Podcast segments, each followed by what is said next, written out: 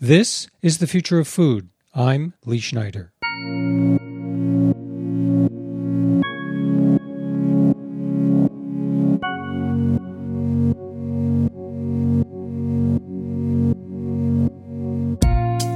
This season was all about how restaurants can survive during these pandemic times.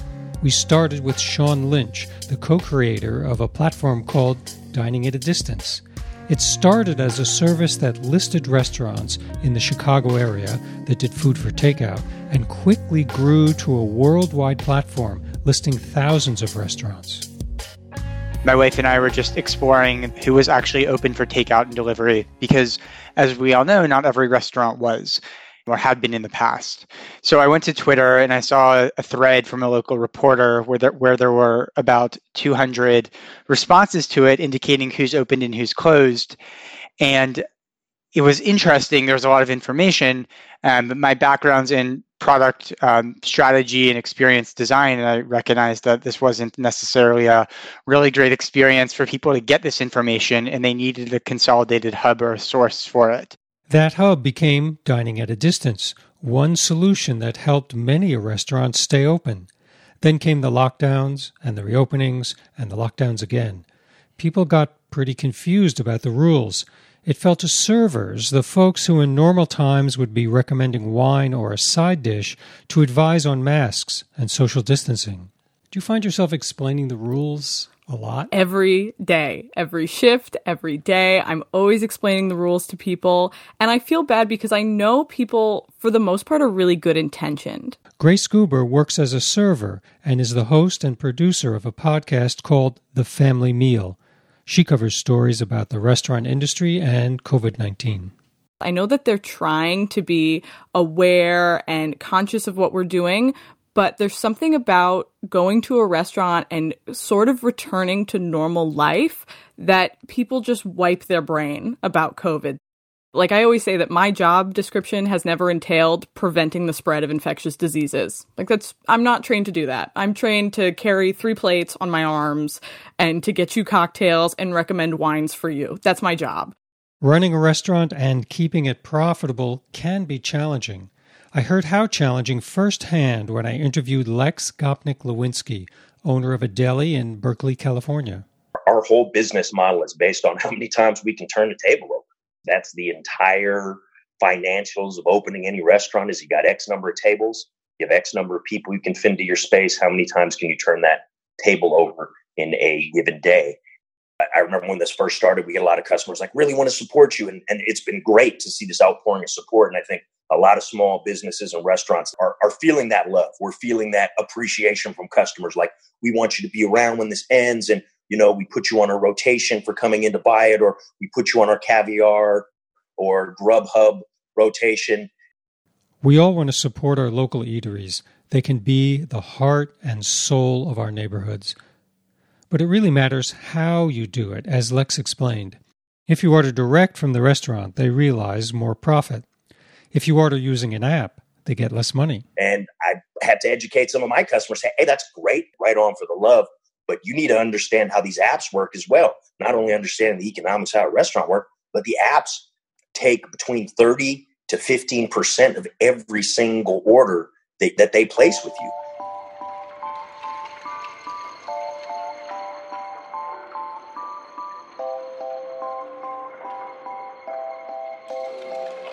In the next episode, we took a step back to look at the supply chain with Craig Fielding CEO of Fusionware, an app that tracks produce from farm to packer to shipper. I was surprised to learn that not everything harvested was rushed to the supermarket. In fact, some of it went into storage for eight months or more. Over the past six, eight weeks, everything that's been being harvested has gone straight into consumer packs and right to us, the consumer. But the balance of that is going into massive storages or into, into smaller bins of storages. And they will take those with temperature and humidity and literally put those commodities to sleep. And they'll go dormant and they'll sit there for six months, eight months. During the pandemic, supply and demand shifted a lot. With restaurants suddenly closed, the tables turned. It was just you and me, everyday consumers, who needed food to cook all by ourselves. Typically, it's a 70 30 split. And by that, I mean most of our customers that GrowPak ship, 70% of these goods are typically going into restaurants. Shippers were set up to send their goods to distributors. Think of them shipping a 100 cases of a 100 eggs.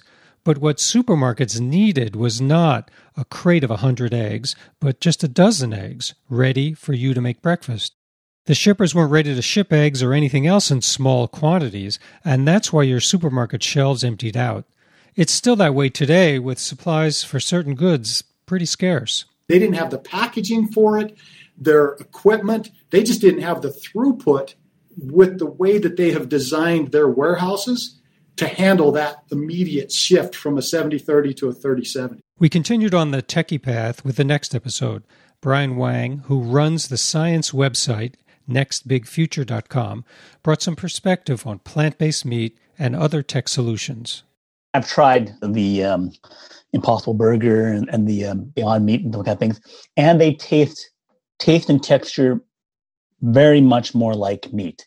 If you were to give someone that hamburger, you know, just like a Pepsi Coke taste test, they might not be able to tell. Although I've had other people tell me they can detect an aftertaste and and not quite there. Mm.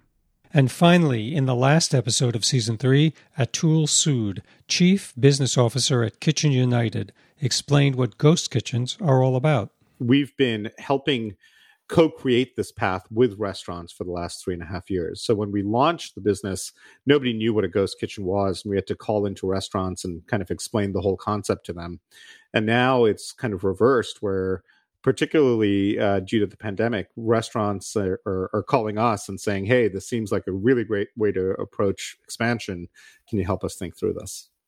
There's long been a class system in restaurants. There's the very high-end white tablecloth place there's the nice place where you go on a date. There's the fast casual, maybe the drive through, and maybe things that blur all of those categories. I asked Atul what the ghost kitchen was doing to that stratified approach to restaurants. You know, I think there will always be times and places for each of those types of restaurants to succeed. First of all, I think what it's doing is it's it's enabling restaurants that might have thought of themselves only in one cuisine type or one one bucket to recognize that they can be in a bucket that caters towards what we call the off premise diner, which is somebody who's going to take the food to go and eat at home or in their office or in the park.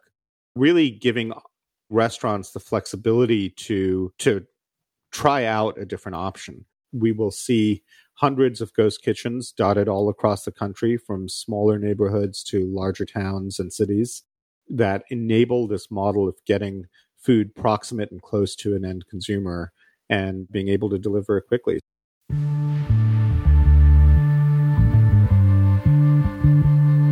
Thanks for listening to season three of The Future of Food. A podcast is nothing without its listeners. I know you have many choices when it comes to where you place your attention, and I'm grateful for your support. Next, we're going to take a break to work on season four. We're changing the name of the podcast to The Future of Food Justice. We're going to be addressing racism, diversity, and social justice in food. We'll bring you stories about the cultural appropriation of food and ask who writes culinary history. It's an ambitious development slate, and I have a great team helping bring season four to life. I look forward to producing it for you.